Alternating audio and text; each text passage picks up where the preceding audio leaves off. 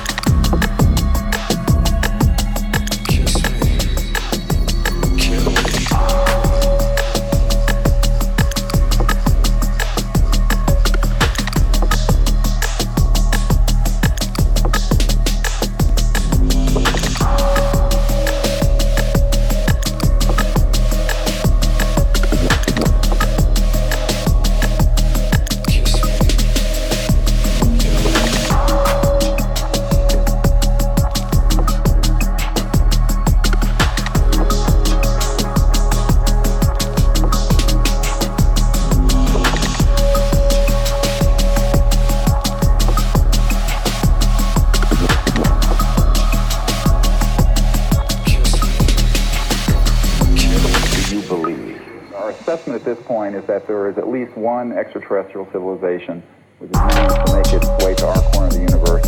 And number two, that there's no uh, evidence at all that they have hostile intentions towards this planet. And number three, that the priority at this point must be trying to establish uh, some sort of a liaison to them, some sort of a, a diplomatic liaison. And that's what we're working on.